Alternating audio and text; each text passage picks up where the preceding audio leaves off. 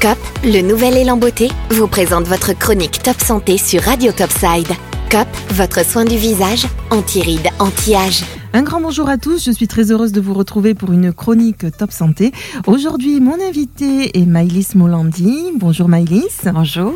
Et tu viens nous parler d'hypnose. Alors dis-nous, qu'est-ce que l'hypnose? Alors, l'hypnose, c'est tout simplement un état modifié de conscience, c'est-à-dire qu'on est dans un état où on n'est pas vraiment réveillé, on n'est pas vraiment endormi, on est dans ce qu'on appelle au niveau du cerveau les ondes alpha.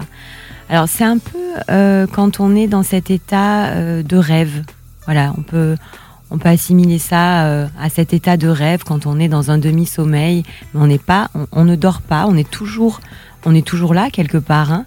Et donc dans l'hypnose que, que je pratique, qui est l'hypnose ericksonienne, c'est-à-dire l'hypnose thérapeutique, celle que l'on pratique le plus souvent en cabinet, on va utiliser des métaphores, des suggestions pour essayer de, contrer un petit peu les barrières du conscient pour aller directement vers l'inconscient. D'accord. Et euh, peux-tu nous dire un petit peu quels sont ces champs d'application? Alors là, on est dans des champs très divers et variés. On peut avoir euh, euh, les phobies, mhm. les addictions, hein, la cigarette ou autre addiction, tout ce qui est angoisse assez importante, euh, manque de confiance, euh, la concentration, la mémorisation, le lâcher prise, hein, mhm. grand thème, le lâcher prise, euh, des traumatismes, des deuils difficiles, beaucoup de choses qui nous paraissent compliquées à, résoudre. D'accord, donc ça s'adresse plutôt, vu les champs d'application, plutôt aux adultes, ça peut aussi s'adresser aux enfants? Oui, ça peut s'adresser aussi aux enfants. Alors personnellement, mais je sais que d'autres euh, thérapeutes ne pensent pas comme moi, je ne pratique pas l'hypnose euh, sur des enfants de moins de 12 ans parce que j'estime que c'est trop jeune. On est encore un petit peu, l'inconscient c'est encore un peu, un peu vaste. Euh, donc à partir de, 12-13 ans, on peut déjà commencer à aller dans l'hypnose. D'accord. Est-ce que les, pour l'hypnose, est-ce que ce sont plutôt des thérapies longues, une thérapie brève? Qu'est-ce que, qu'est-ce que tu conseilles? Alors c'est plutôt une thérapie brève. Euh, de temps en temps, on a des effets au bout de la première séance. Donc là, euh, parfait, on fait qu'une séance. Euh, généralement, on est entre 5 et 10 séances. D'accord. Voilà, pour essayer d'avoir des bons résultats. Et puis ça dépend aussi le problème. S'il est ancré depuis très longtemps, voilà, ça va dépendre aussi un peu de, de, de, cas. Oui, des cas particuliers des, des, clients. D'accord. Est-ce que tu peux nous expliquer un petit peu comment se déroule chez toi une, une séance d'hypnose? Alors, une séance, alors déjà, je, tiens à préciser que la première séance, on ne fait pas d'hypnose. La première séance, elle est très importante, mais c'est là que la personne va nous parler de, sa problématique. Donc, il faut poser un petit peu les choses aussi de son vécu. C'est très important de, pouvoir créer un lien entre euh, le thérapeute et la personne qui, demande de l'aide, entre guillemets. Ensuite, au bout de la deuxième fois, donc là, on va commencer le travail d'hypnose.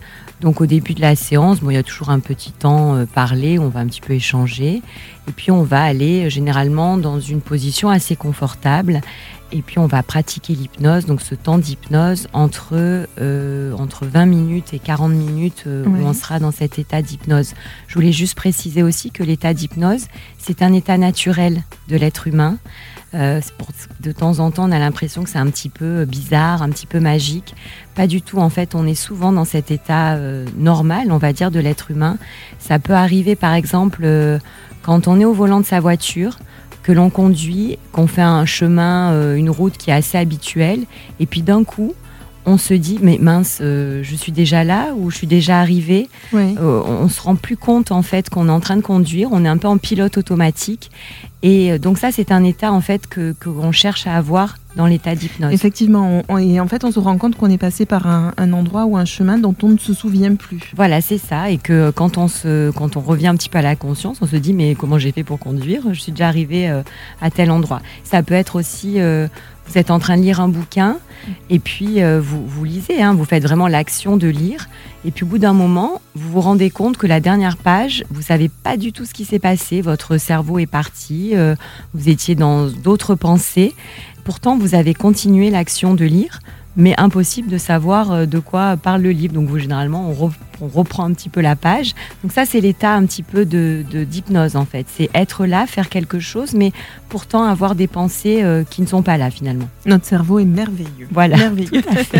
Dis-nous un petit peu dans quel milieu se, développe euh, l'hypnose?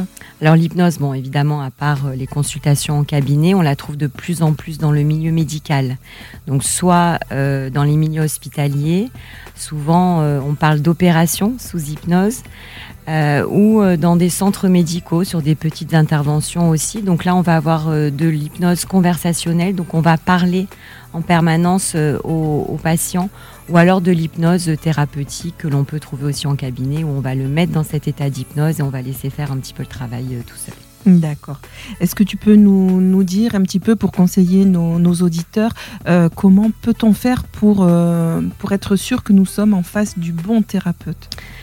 Eh bien, écoutez, euh, déjà, on est, euh, quand on est en face d'un bon thérapeute, on est dans une, euh, dans une écoute bienveillante. Hein. La bienveillance est très important, l'empathie aussi. mais alors, c'est très important aussi quand on parle d'hypnose. on reste à sa place. Hein. On n'est pas un gourou. On, est, on accompagne, on ne soigne pas, on ne guérit pas. Et surtout, quand on est en face de personnes qui ont des pathologies assez importantes, on les redirige vers des psychologues, vers des psychiatres. Euh, moi, personnellement, je ne fais pas d'hypnose quand la personne est sous antidépresseur ou somnifère ou qu'elle est euh, qu'elle a bah, en dépression, des primes importantes.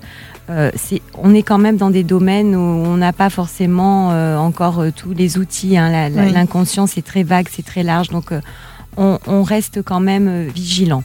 Voilà. D'accord. Ben écoute, Maëlys, en tout cas, merci beaucoup pour euh, tous ces conseils, toutes ces informations qui, j'espère, vous, vous, auront, vous auront donné une lumière en fait sur ce qu'est l'hypnose. Et puis, euh, allez-y, hein, faites le pas parce que, parce que réellement, euh, c'est vraiment pour, pour votre bien-être. Merci beaucoup, Maëlys. Merci beaucoup. merci. Au revoir. COP, le nouvel élan beauté, vous a présenté votre chronique Top Santé sur Radio Topside. COP, votre soin du visage, anti-rides, anti-âge.